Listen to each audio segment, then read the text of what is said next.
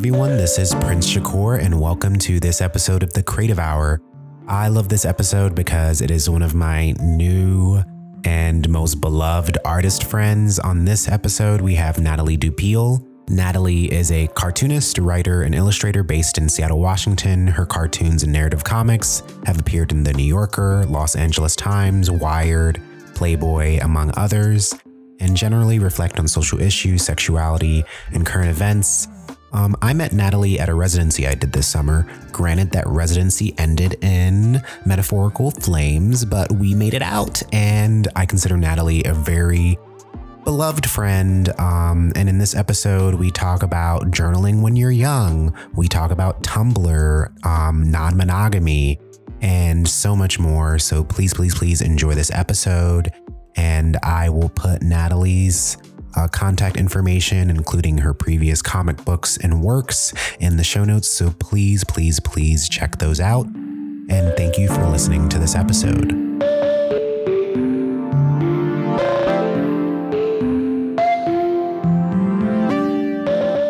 Thank you for listening to this episode of The Creative Hour. Music on this episode is by Sam Holman Smith, and The Creative Hour can be heard anywhere that you listen to podcasts or on Verge FM, an online DIY radio station in Columbus, Ohio.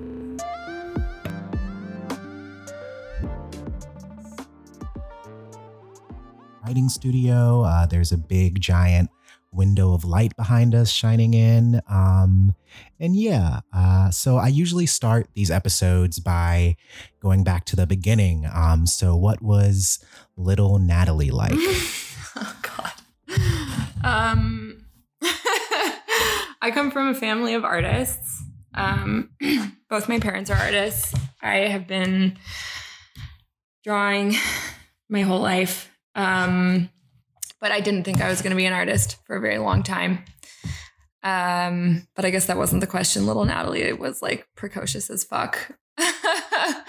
um, and anxious and ADD and weird. Um, and also drawing and writing all yeah. the time. And where did you grow up? I grew up in Seattle. Um, I've been there most of my life. Um, I bounced around for a while. I went to college in Colorado. Um, I've lived internationally on and off as well in different places. And then I came back and I wasn't intending to stay, but I did. Mm-hmm. So now I'm there and I'm quite happy. Okay. And you mentioned being precocious. Uh, you also mentioned that both of your parents, we were talking before, and you mm-hmm. mentioned that both of mm-hmm. your parents are artists. Um, so I guess how did that affect your upbringing? Did that make you want to be an artist? Did it make you kind of want to turn away no. from it? Uh, Hell no. yeah. What, what, was what was your kind of development into you kind of learning the ways that you like or appreciate art? Um, yeah. Um, I only now I'm coming back around to uh, in, enjoying like museums and galleries and or at least it has been more in my adulthood because when I was younger, I was being dragged to quote unquote dragged. like not everyone would see it that way. Uh, but my parents were always bringing me to these gallery shows and and seeing museum openings and having gallery shows. And I just was like, this is just my life, you know? and um I think there was there was a multitude of feeling. There was people would say, "Oh, are you going to be an artist like your parents?" when they would see my work. Um, and I would be like, "No, I have seen the struggle. I'm not interested. Like, I don't want instability in in work, in finance, in whatever. Like, I I don't like. I thought I was." I thought I was going to go into maybe nonprofit work or activism, community organizing, and um, in college, I did gender studies. Mm-hmm. I didn't go to art school. Um, but because of having that upbringing, I learned art. I mean, that was what I could come to my parents with. I couldn't necessarily come to them and be like, help me with this essay for college, yeah. help me with whatever. Like, it was like, I'm working on this painting. What do I need? Yeah. Um, so it was a very different uh, experience. And then, interestingly, both of my grandmothers were writers on both sides. Um, And so, in this weird way, like indirectly, I have sort of merged my parents' work and the work of my grandmothers. And I've always been a writer, Yeah. uh, but I never thought of myself that way, or I didn't for a very long time. Yeah. And and what did writing look like for you when you were younger? Probably just journaling. I mean, I would I would like pour myself into school assignments, um, it- like writing. I struggled a lot with with math and science. Um, typical for especially for ADHD girls, and I was not diagnosed um, Mhm. uh, with any of my things until later.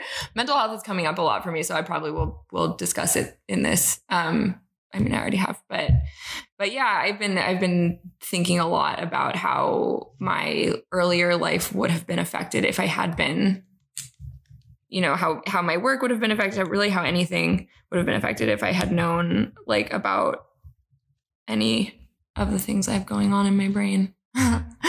um yeah. But yeah, I love to journal and like to some extent I would uh draw as well. And so I think that has become channeled into doing autobiographical comics. Okay. And when I started doing comics, it was very much to like process. Like it would be, it would be like not even always a daily diary comic. Like I have done those, Mhm. but a thing would happen and I'd be like, I need to fucking make a comic about this. Okay. And um, sometimes it would be like, look at how shitty this friend was. Yeah. And sometimes it was like I had this poignant experience that I want to like somehow put in put onto paper. Um and interestingly, the further that I've gone in comics, the less I feel like I journal intentionally. Mm. Well, I mean, why do you think that is? Do you think because I guess I was also going to ask what kind of journaler were you? Because I feel like there's all Mm. different kinds of ways to Mhm. journal. Mhm. And I also feel like journaling to me is always seen as a more sustained practice. Like you Mhm. do it every day or every week. But to me, it's like the process of putting your life into like visualizing it and also doing the writing and the illustrating and the coloring. Like that to me seems like a much larger process with many different parts. So I guess could you Yeah. kind of explain? I think because I got lost Mhm. I think that I got lost in my comics and that I didn't and still sometimes don't know how to now journal without the image. So I don't know how to journal and have it not be a comic. Okay. Um, I do it occasionally, but it's really when I am at a complete loss of having any other outlet or thing, or where I just am like, oh my God, it's four in the morning. There's literally no one I can call. There's Mhm. nowhere I can go right now. Um, that's when I'll do it. Whereas before, earlier in my life, it was, um, I'm sure it's painful for many of us to go back and read our journals. yeah, I know. Like, I mean, this is a total side note. no, say But I it. Say it, this over here. please. Oh God. So I mean, oh, my birth name isn't Prince, but I brought this here as like inspiration. This hmm. is a book I wrote when I was 15. oh my God. And I and I have been wanting to like do a video where I read it and kind of think about why. but this is like this but this is like a I mean this is basically like a journal I did. Oh, but it's like that's. I literally wrote that when I was 15. Oh my God. And I I don't know, and looking I was reading through it earlier and I was like, wow. Like we were out here doing things and we were doing them Yeah. interestingly. In our own. Oh, there's a Natalie character in this book. Oh my God. Yeah. Wow.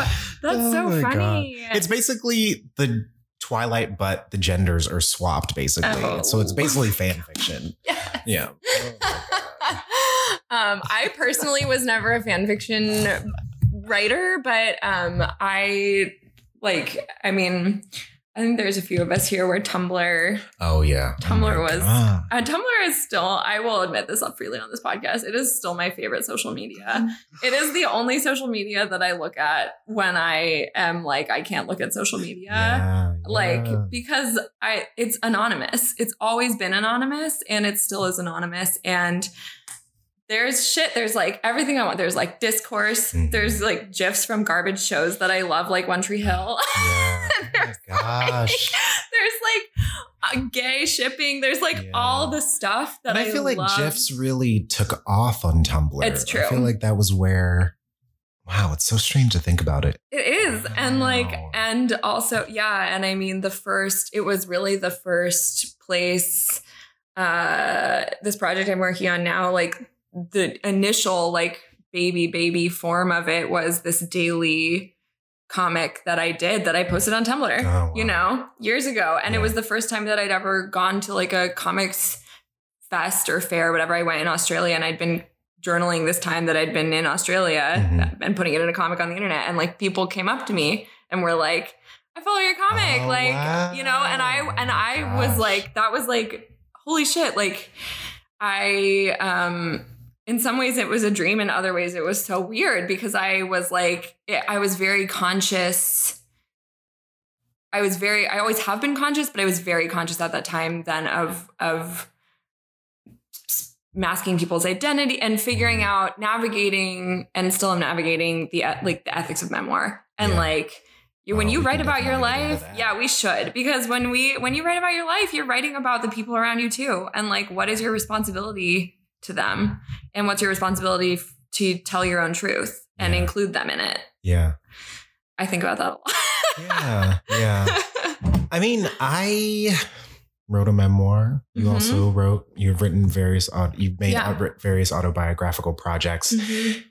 and I don't know. And maybe this is also like the queer thing, the Mhm. being of so many non-normative identities. I mean, I don't know. I mean, I, I like I, so basically, I wrote a memoir, and a lot of it is about my trauma coming out to a Jamaican family, and Mhm. also a lot of it is about a lot of the violence that men in my family committed, and some of it does teeter towards like me talking about how my biological father was abusive to my mother, Mhm. and I, I don't know. And, and in certain ways, I definitely did think a lot about like what what history is mine, what history fed into me being brought into the world, yes what traumas are mine and what aren't mine. And and Mhm. and I feel like I always kind of reached a perspective.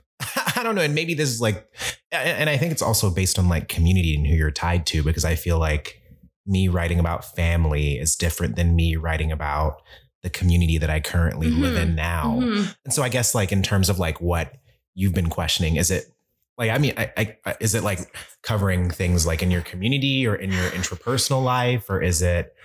Yeah, um, I mean, the book that I'm working on now centers around grief. And I feel like I have been telling myself one narrative. and in actuality, there's an there's a hidden book. Like in my head, I'm now calling it the hidden book. Mm. And I am like, that's what I now need to write is Yeah. the book that like this this project has been in my mind for years. And these this hidden piece of it has been in my mind for years. Yeah. And I some of it is just my own truth and shit. And I say trauma, but I also like I don't know. I'm as, I'm wary of white people saying trauma. like, what is that? You know? I mean, I understand. Yeah, Yeah. it's not that it's not real, but yeah. Anyways, I yeah. So all of this stuff that I've gone through and and that I did, and it is. I think I've been not telling myself my own whole truth, Mm. and or that I've known it, but I'm like, I can't show this, yeah. but I have to show it. Yeah. Um, and that totally diverted away from like where the other people come in. But um, a lot of that revolved around like, w- what right do I have to like make this story about the loss of someone else my own story? And is it exploitive of that family's trauma or of that person in my relationship? And like, what, um, what death looks like and how it affects varying how it affects everyone around them Yeah. you know Yeah. um yeah And where are you in the process of this hidden hidden book? oh my god i'm like literally day one bitch Okay, okay. i'm like i this was um this has been i have feel like i came here with the beginnings of a book that i am um i needed to do the beginnings to get started because i otherwise i wouldn't start it Yeah. Um, and now I'm recognizing that it just I'm a very impatient person. Like I just and I've always been I have a feeling you might relate to this where you're good at stuff Mhm. and you do it and it happens and Yeah. you're good at it. And um, sometimes when you aren't immediately successful, it's very difficult to go back Mm, and and do it again. yeah. And and sometimes I love that piece and I embrace it and I'm like, yeah, like this line was a mistake, but I'm confident in the line. Um, and I'm still okay with that. And Yeah. I love how it looks and I love how the paints look and whatever. But I um because this is the longest project I've ever worked on, I am recognizing that if I if it is going to be what I need it to be, then I can't work in the way that I've been working. Mm, okay. Like it, it'll take more time or It's going to take so long. Yeah. Like Yeah. graphic novels generally take like a year to 2 years to draw. Wow.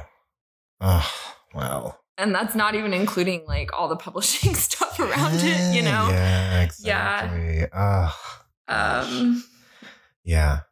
and I I think I'm now okay with that. I turned 30 this year and I feel so at peace with it. Mhm. I feel like my 20s there was this rush to be young and successful, you know? Yeah. yeah. And I have achieved degrees of success. And Yeah. I think, and it may just made me think about like, yeah, what is success? Like, what does it mean? What does it look like to, to me?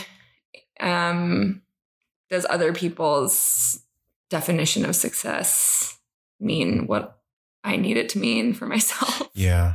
Yeah. And and I guess on that topic, I do kind of want to get back into what something you mentioned earlier because Mhm. I think for me it's kind of tied to this, which is what does it mean when you I mean, one, I, I feel like you had various people in your life at a younger age that were artists and you mentioned that their experience had colored kind of what you thought about the possibility of becoming an artist Mhm. and uh, and you went to Colorado College Mhm. um, and you also mentioned that you never expected to be an artist.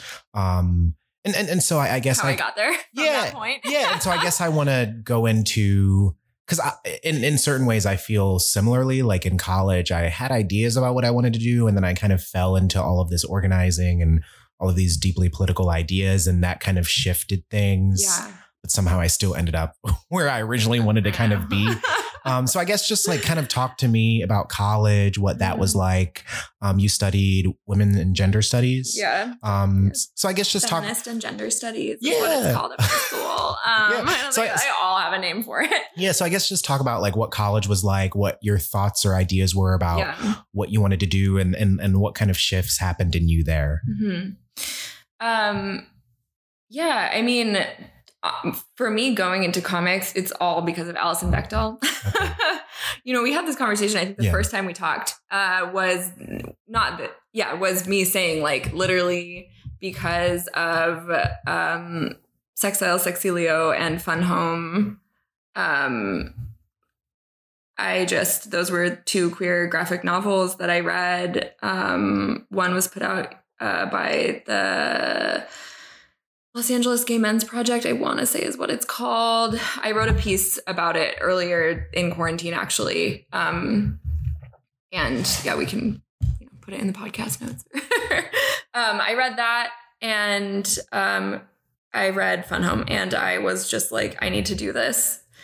Uh, and I took a couple of studio arts classes in college because I was interested. You know, I also took like calculus and chemistry because I was interested. Mm, okay. Um, and I got varying things out of all of those experiences. But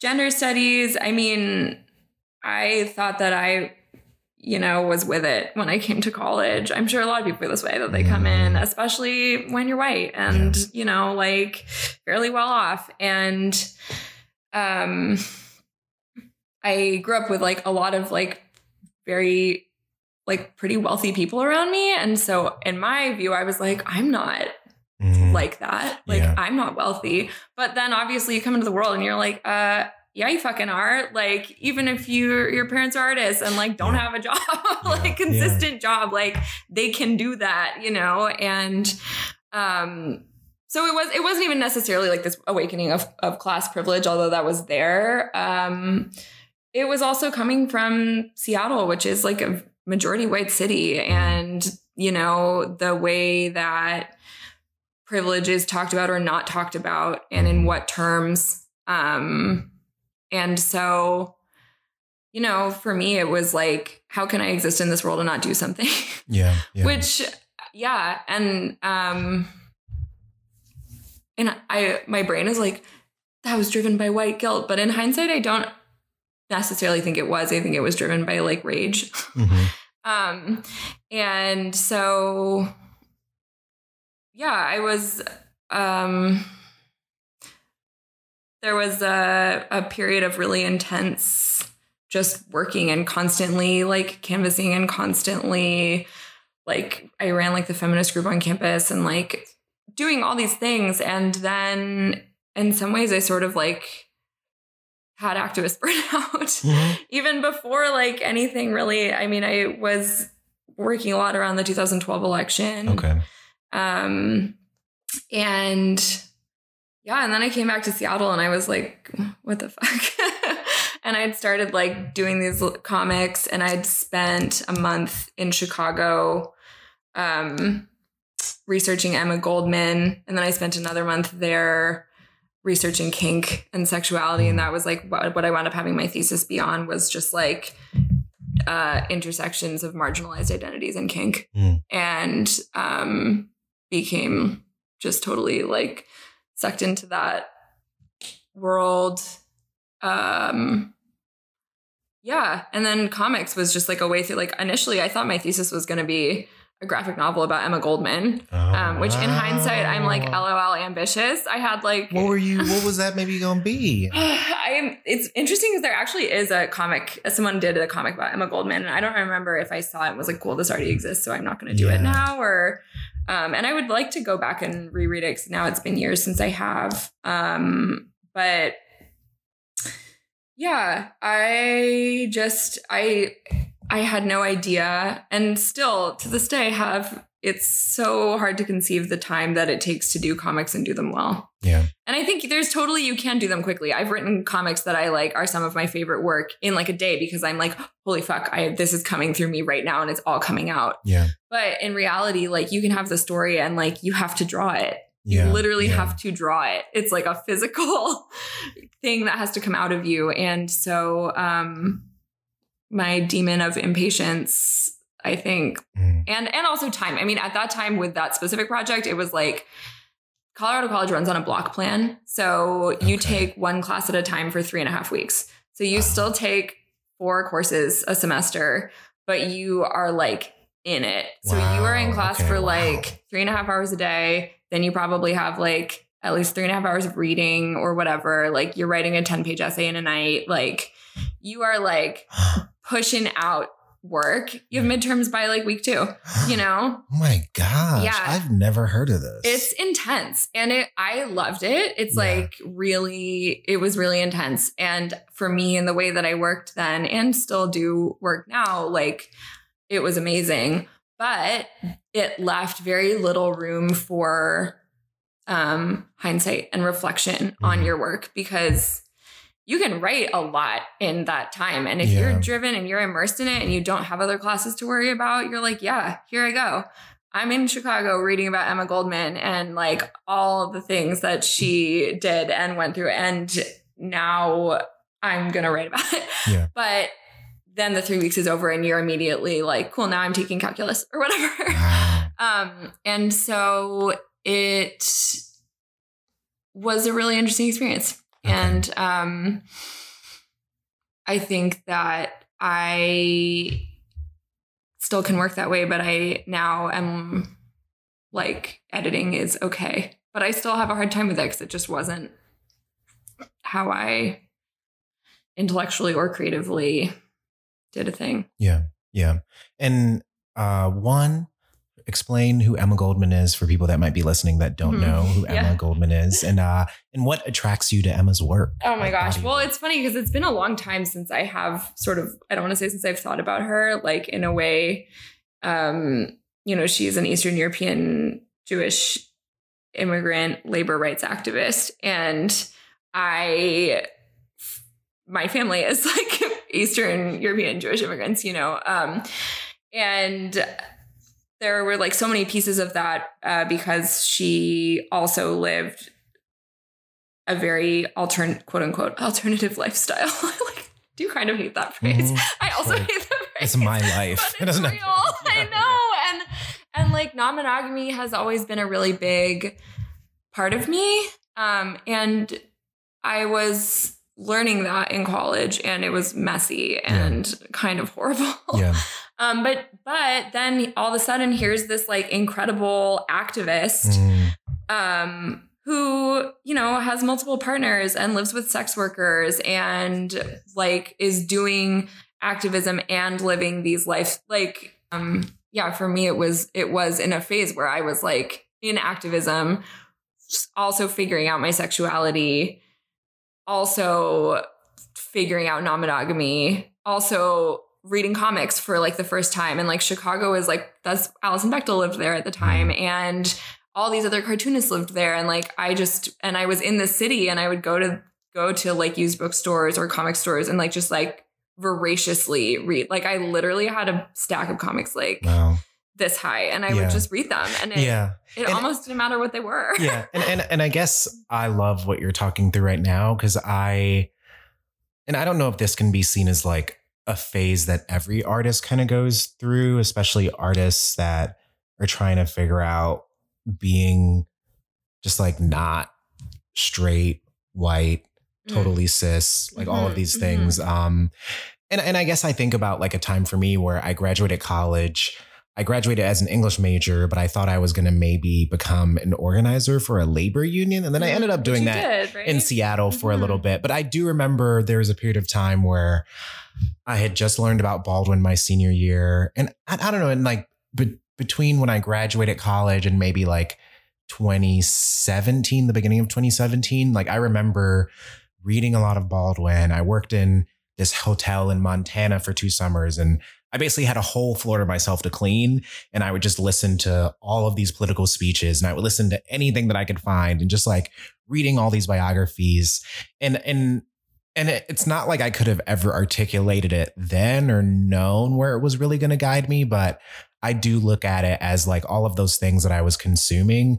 I didn't necessarily know it, but it definitely laid a lot of foundation for what I have now. yeah Uh, so, so I guess I'm like, what do you feel about that process? Mm. And do you feel like that's something that's easier to do when you're younger? Mm. Is sort of voraciously or like searching for inspiration or things like is that in like an active part of your creative process that you implement or like where where is that in in it for you? Um, it's funny. I have this tendency to speak in like the broad, like I think all cartoonists have it, but I'm like, I don't know why I'm saying that.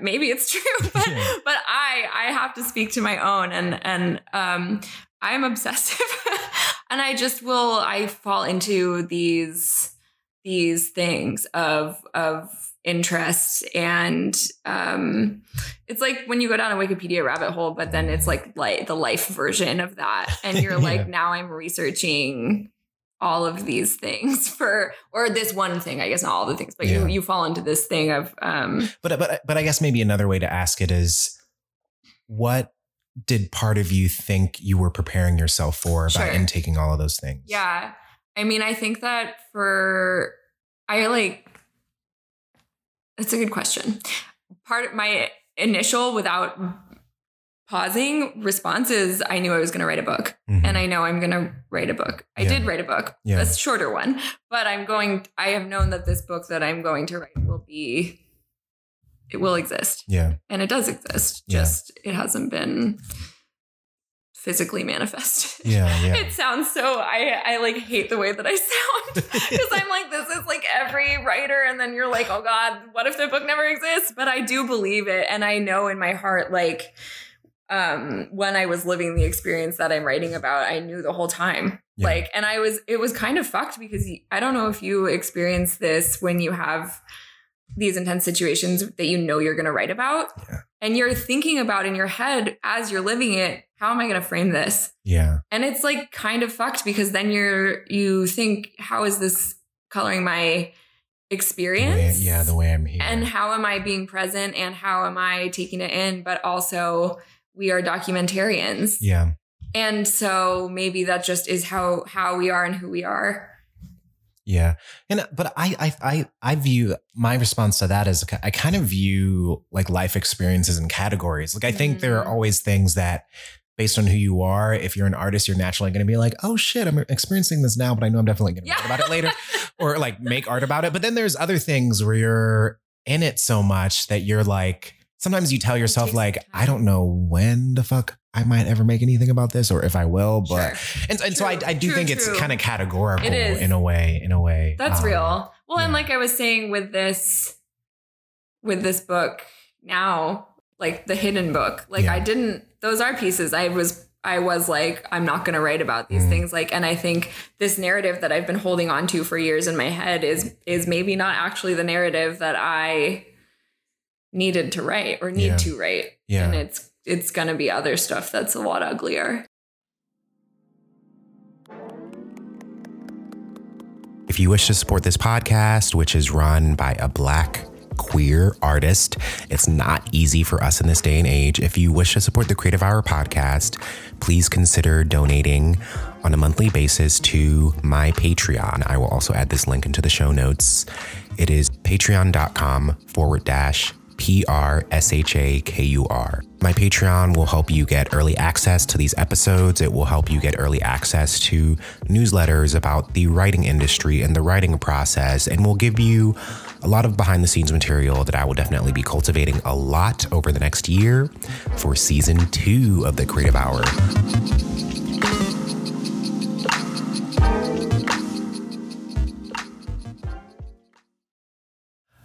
Okay, so you went to Colorado College. You God, I'm so sorry. I go on no, yeah, I mean, tangents. yeah, no, it's totally fine. But you, so you went to Colorado College. You were living in. You stayed in Chicago. You were studying. Um, take us from there. What what Oh, God, year was okay. that? And then where did your art kind of go from there, um or your Yeah. art slash Yeah, life? yeah, art slash life. I mean, I it's funny because as we're thinking about this time in Chicago, the first time I went when I was doing this project on Emma Goldman, um, I remember that I had these queer teachers and I like was baby queer, like so baby.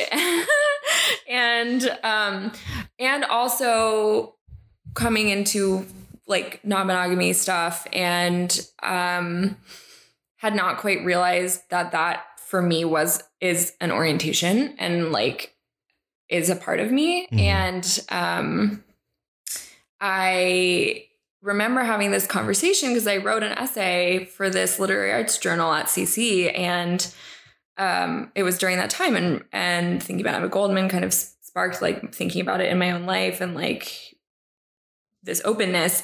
And I remember saying something to my this queer teacher who I looked up to so much, um, professor, whatever, and and talking about non-monogamy and like saying how I wished that it would it was more openly discussed. I think yeah. like maybe the ethical slut was out at that at that point, but it wasn't like the only conception I had was like we're in an open relationship, and it was always yeah. like problematic straight people who would be Yeah. like we're in an open relationship so we can like make out and like that was my conception like Yeah. i really didn't know much else and um and i remember like thinking about it more intently and and having this conversation and then basically my professor was kind of like yeah but like if you're fighting for those rights what's next like bestiality like Oh. I know. I oh wealthy white gay man. I know, oh, horrible. God. And like I and I was saying, like I was just like, I'm not gonna get married. Like I knew that. I was like, I'm not gonna get married. Like I have a partner who is a cis man who I like love.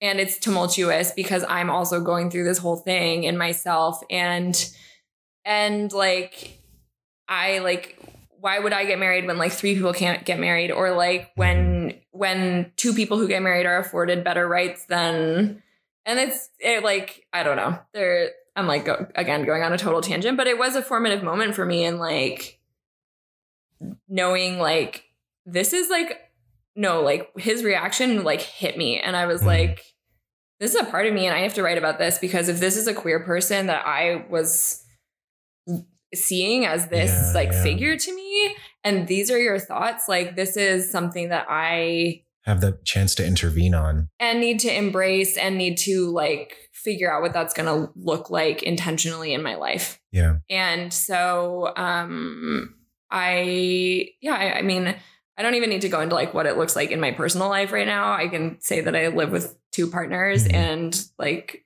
also have other relationships Yeah. and it is amazing and people constantly and like I've written comics about it and written work and I would say like people on Instagram or people I meet in life are constantly like reaching out. It's very funny. People Mm. constantly are like, "Hey, like would it be okay if I actually like can I ask you some questions about Ah, non-monogamy?" Literally all the time. Wow, like okay. friend friend acquaintances that I met one time at a party will like find me on Instagram or like get my number and then be like, ooh, or like we'll be chatting and then it's like, can we actually talk about this? Because Ah, it's so yeah. like to have it done in I mean, I know people some people are familiar with like polyamory, but like um in a way that is I don't know, successful. I don't want to like knock it, but it's Yeah. like But but a lot of people Yeah. aren't familiar with with have friends that live it and live it successfully Yeah. and in a way that feels good. Yeah, and I, I yeah, I yeah, I totally agree, and I and I and I'm thinking of my sort of coming into it, and I remember I dated around in college, but I didn't really have any partners, Mhm. but I knew a lot of people that were non-monogamous in like the punk Least DIY scene. way. Yeah, and and it's like a lot of people, and I'm like. Isn't this? I mean, it, Yeah. it's not like I only saw it as that way, but I saw the way people were Yes. enacting it, and the way It's, it like, was enacted to me is like, harmful. oh, you're cheating on each other and not communicating and Yeah. you're calling it. It's like literally don't ask, don't tell. yeah, yeah. Yes. And and and then um I graduated, I started traveling, and then I met my first partner in France. And it was kind of a situation where we were long distance. And basically I met him for the first time in 2016. He visited the US in 2017 and we like hung out, but it wasn't until the, the spring of 2018 that we started dating.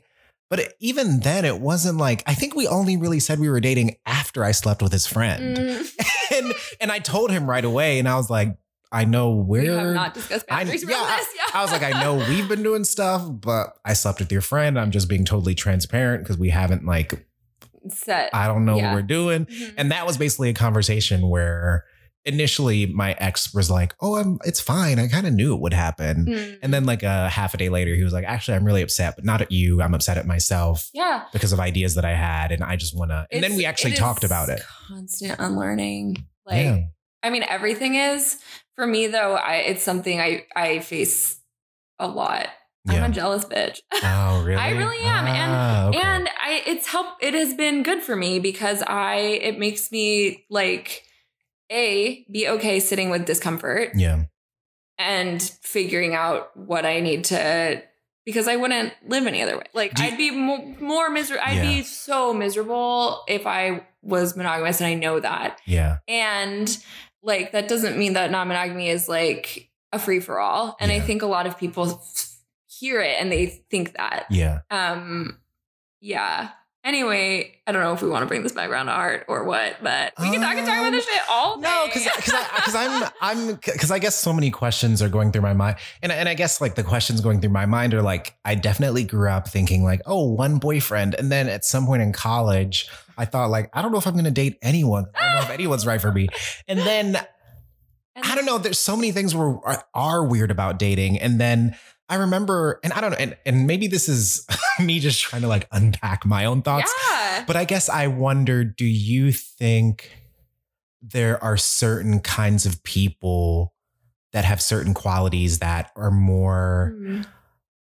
I guess, suited for non monogamy? Because because I guess I'm thinking of like how I viewed myself as a relationship person before I had relationships. And I remember I always kind of viewed myself as like, I'm a romantic and Mm. I'm gonna do all these things. And then and then I realized like in relationships, like I operate based on what the other person offers or what they Hmm. offer me. So with my Mhm. partner, I knew from the very beginning that he was very into me and is also very French in the way that he communicates things. I don't know, just like in weird ways where I'm like, we could have talked about this like a week ago. Uh-huh. I don't know. And and and in that Yeah. relationship, I viewed myself as like a little more confident, a little Mhm. more willing to hoe around. Mhm. Um, I don't know. And just, and, and so in that way, I viewed it as like, oh, I love this person, but I also have all of these other things that I know I, I want to like, experience. and I also know.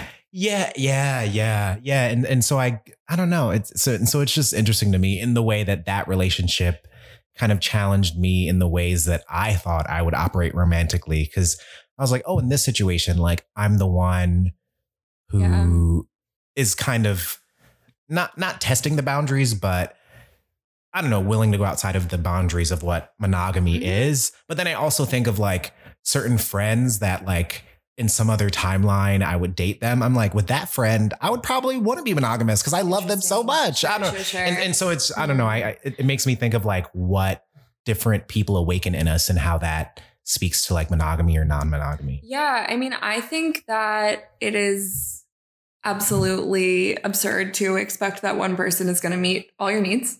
Like, literally, it's just not true for anyone. That's why we have friends, and it's why we have family, and it's why we have mentors, and it's why we have all these other relationships that we have. Um, and I just think about it all in terms of relationship anarchy.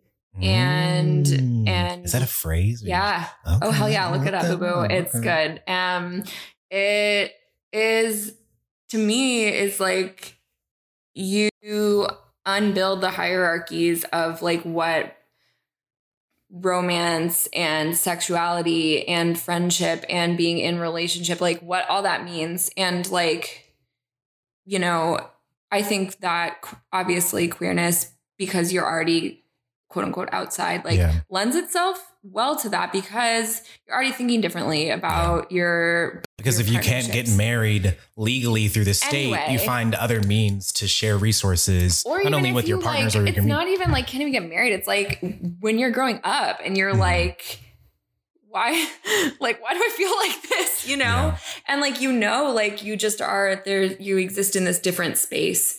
And um i just yeah like and you can and and like queerness in terms of like you we have these romantic friendships or intimate friendships Mhm. and um that doesn't mean that you're like cheating whatever cheating is a weird Yeah. um but like yeah you have romantic friendships or you have um like platonic friendships you have platonic friendships that are romantic you have sexual friendships you have like intimate romantic and sexual partnership like there's just like all the different ways or like maybe you have an intimate partner who you are not Mhm. you know like sexual with Yeah. you know and i think you know for folks who are like aromantic or asexual or whatever like it offers a whole way of like many of us are already partaking in this Yeah. Way of thinking Yeah. in just maybe not in an explicit way Yeah. And I, and maybe this is also kind of a turn because I was talking to my friend about this. Mm. And I've also been thinking of, I don't know, the notion of queer friendships, Mm. even in terms of like, like I have friends that are straight and I'm queer, but I feel like our friendships are queer just because of the Mm. space that we share with each other. Um, wait, I had another thought, but it just totally floated away. it's a literally happens it come when it comes back it's okay Oh my god. Uh, I mean, I think of it as like a um it's another way like the way that I also think of of gender where it's like we are or with everything like we fucking live in this shitty colonized like white supremacist world and that is where all this shit comes from. Mhm. It's where monogamy comes from. It's where like our notions of gender come from. Yeah. It's where and like when you are breaking all that shit down in your brain about society, like you also best be breaking it down in Yeah. your life. Yeah. Okay. Okay. You got you got me back to what I was thinking of, and and and I guess also in this conversation is like it under if you're living with the mindset that monogamy is like the only way. I think that's also tied to, or it's typically tied to, like this idea of what the the set milestones of your Yes. future are. It's like you get a partner, you move in with them, you get married, Mhm. you have kids, you have a family, and, and blah blah blah. You own property, and I I think about all of the times where like just being queer and young and being uncomfortable dating or feeling used up by dating or sexual experiences. And I look at some of the friendships that I had, and those gave me the moments of intimacy Mhm. or just like truth or authenticity that I was looking out there. And those moments like modeled to me what I would want in a relationship. So there, I don't know. So it's like Right. there, and it's like I also view it as like I'm the kind of person where it's like I fall in friend love with people, Mm. and it's I don't, and it's it's and it's like to me sometimes I'm like. When, when I was with my ex partner, like I definitely really liked him, but they're definitely friends where I'm like, I've definitely fallen more in love with Mhm. like friends before. Yeah. And so I think about that. And then I also think about like how I don't know, being willing to like question the boundaries and look at different things. It allows cuz cuz I view I don't know, so many people who are young as seeing a relationship as a portal to like a better version of themselves. Mm.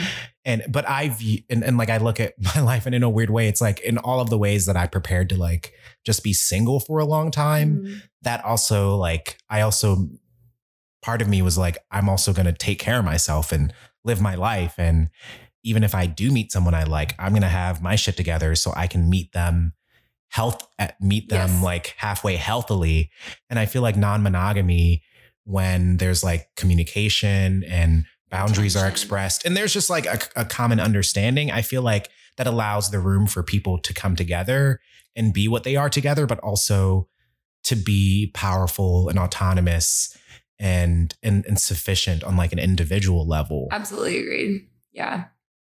I will also, this is like not even, I haven't even read the whole book yet, but uh, I just picked up the jealousy workbook, which I actually feel Mm. that it's a very misleading title because it Oh. seems like it's like specifically around like possessive jealousy, right? Yeah. Like that's what we think of. But it is just generally thinking about open, like, and non monogamous relationships and navigating them and like ways in which to do that. And like literally the beginning of it is like, here are some of the pros and cons of being monogamous. Mm. Here are some of the pros and cons of being non-monogamous. And like they it was it was interesting because um again bringing it back to like gender a little bit, it, it feels a little like, yeah, like if you really give some deep thought to being monogamous, why you're doing it, what it brings out for you, that you want that. And and also it's fluid. Nothing is like a forever decision. Um like and then you choose that. Like I completely respect that. And to me, it feels a little bit like being a cis person. Like if you are thinking about gender critically and you think about what it means to you and like and you land on like being cis-ish or whatever, Yeah, you know, whatever yeah. you are, like it's not um it's not just what the world has given you. It's not what the world has like put on you. Mm. It's what you have then brought to yourself. And I feel that in both things. Did I even answer how I got into comics? I feel like that I started there. That's Oh, where yeah, it started. to- Yeah, so like Oh yeah, let's Yes, go back there. okay. Oh my God. um uh, welcome to my like ADD brain. Uh, Chicago, M. Goldman, all the stuff. Um, was just like devouring comics. And then I just started making them. And actually, Alison Bechdel came to my college my senior year and like my advisor, I owe so much to her forever. um had I was in a different class. I don't even remember what class I was in Mhm. at the time. And Alison Bechdel was coming to speak to her gender studies class, like whatever it was at the time. And um she was like, Natalie, you should come. Like she knew I was into con. It was still when I was like, Emma Goldman graphic novel. Um, and she's like, come, you, sh- you should come sit in on this class. And I did. And I just remember being like, this is truly like the, per- I just want, I wanted everything. I wanted Yeah. like to be her. I wanted to be with her. I Oh, wanted to like be have like make her work. Like I just was like I want to make comics like you. I just um had so much um respect. Yeah, all of it. Yeah. And um because I was not in the class when she got up to leave the class, I left the class too Ah, and got to be like, Alison Bechdel, will you like talk to me? yeah, yeah. and you know like it actually was this this moment where i mean i had really just started i had just made like some pages of comics like with like markers and a sketchbook and like been doodling them and and kind of doing these like visual journals and Yeah. playing around with it. Um, and I like had, you know, she she signed my books and we were sitting at this table and I remembered saying like I'm actually do I do comics and or I'm working on them or and and we like literally we just talked about materials. Like she was like, "Oh, what do you draw with?" Like it was like it was just this um Almost almost peer-to-peer. peer moment. Exactly. And I was like shell shock. Again also baby queer. So like there's so many things happening for Yeah, me. yeah. and i and um yeah i i told um i talked about this earlier in in at this residency to somebody but in that class when when she was speaking i remember i asked because there was a q&a and i and i was thinking about memoir and i was like what do you like can you tell me how you write about people who are still alive? And like and navigate that space and i literally was so just enamored and flabbergasted at being in her presence that i don't remember what she said Uh, I just like, God damn it. I was just so like, like had so much anxiety around even just asking a question Yeah. that I'm like, Shit, kudos to you for asking a question and going up after. thank you. Um, yeah. So, anyways, that so, and then after that, I just continued to to draw them. And I when I moved back to Seattle, there's there's a there is a comic scene there. There has been a comic scene there for a long time. Um, and I've had mixed experiences with it. but um yeah, I started just tabling, like I made a little zine, Mm. started tabling at some zine fairs, and there's short run comics and arts festival, which has always been like the big comics event there. Okay. Um, and they do small press stuff too. And what, what time of year is that usually? Like usually the first weekend of November. Okay. And when I moved back, it was only in its like second iteration. And um yeah, it it yeah, I don't know. I don't know how much to go. I'm like uh I yeah. I so I started making zines and then I started doing it more. And I remember like I've always been someone who's down to just reach out to Mhm. people. And I even when I moved back, I remember I emailed Ellen Forney, who wrote Marbles, um, about her Mm. bipolar, and uh, she lived in Seattle. And I just remember being like, "Should I like? Can I come take your class?" Basically, like, well, how do I do comics? You know? And instead of really realizing like you just do them like and that is their history of is that people just do comics i know there are now many schools that teach them and like i have taught comics classes to kids and and they exist but um i think some of my truest work was just before i knew anything Yeah. and I just did it. And um I don't know. So it it has just kind of been a journey since then. Um I moved back to Seattle. I kind of then I had some shit happen. Then I traveled for like a year, and that's sort of where this project that I'm working on now is is happening. Yeah. And um after coming back, it has just been a s- slower journey of just being like, yeah, this is like what I want to do and how do I do it? How do I make it happen? Um, and it's been slow, but now it's happening. Yeah. And what advice would you have to younger people out there that are listening to this and Yeah. they're like, wow, I want to do what you're doing? What, yeah. what advice If I haven't you thrown you off already.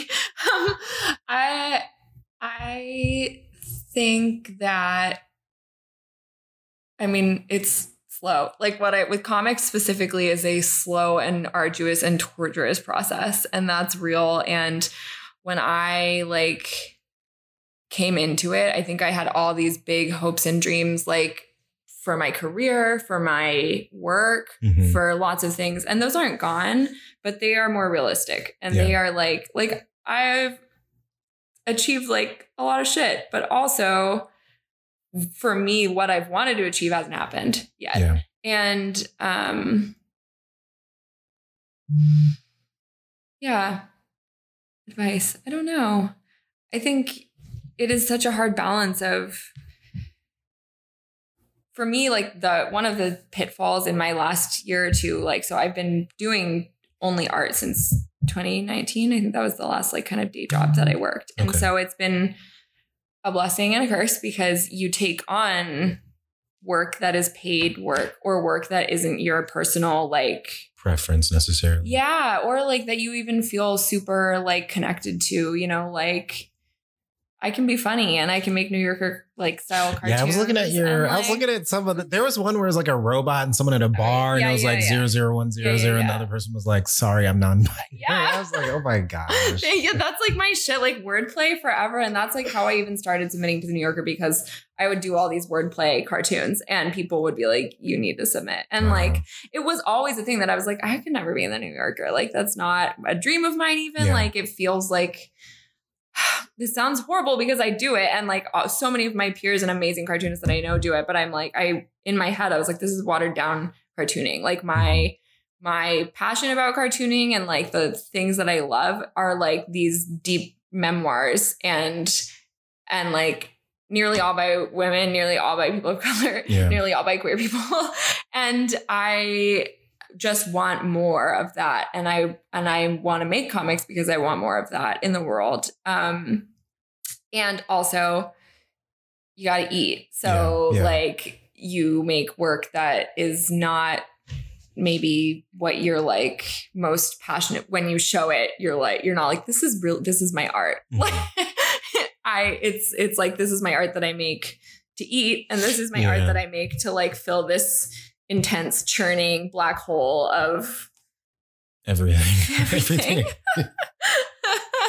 so um yeah when you were talking about doing freelance journalism and you know versus your own work earlier it, i relate so hard to that because Mhm. you it's not necessarily that it's bad either like you're still creating something and that's still a privilege in itself like that's Yeah. not something lots of people get to do or can do or whatever um and also there is a downside Mhm. Yeah. um, so I think like holding on to your truth is is important and holding on to like weighing like what what am I really going to get from making This- whatever it is, yeah, you know, yeah. um in paid work and and sometimes it's people that is what people want. People want to do commercial work and they're like cool, I'm going to do commercial illustration for my life and like that's my job and I can also just make comics on the side and like maybe I'll have a book come out and Yeah. um and i think you have to just be open to um listening to yourself and knowing what is good for you and Yeah. what's what's not? And sometimes it takes trial and error. Like sometimes you don't same in relationships like you don't know what's going to be a boundary until you come right up against that boundary. Yeah. and then you're like cool now i know my boundary. Yeah. and and i think for me that has been um uh, a learning curve in the last even just in the last year. And i've been doing comics since like 2013 Yeah. so. Yeah. And uh and for those out there that want to follow your work or see what you're up to, Mhm. where should they go? i post pretty frequently on instagram um yeah my it's my name at natalie k dupille um do you want me to spell that out Yeah, yeah, spell it out. Yeah, okay. Um, N A T A L I E K D U P I L L E. And that's my handle on Instagram and Twitter. Um, and I also have a book out that's about biking and gender and partnership and ability. Um, and you can find that at Radiate, Radiator Comics. They distribute it. Um, it's at most bookstores in Seattle and a few comic shops around, but um, you can order it yeah, or you can hit me up directly and I'll send you a signed copy. So, Sweet. Yeah. Thank you so much for being on the podcast. oh, and the book is called In Spite of Ourselves. Sorry, I just, I don't know if I said that. I just said I have a book. Yeah. Um, thank you so much. This has been lovely. yeah. I Till next time.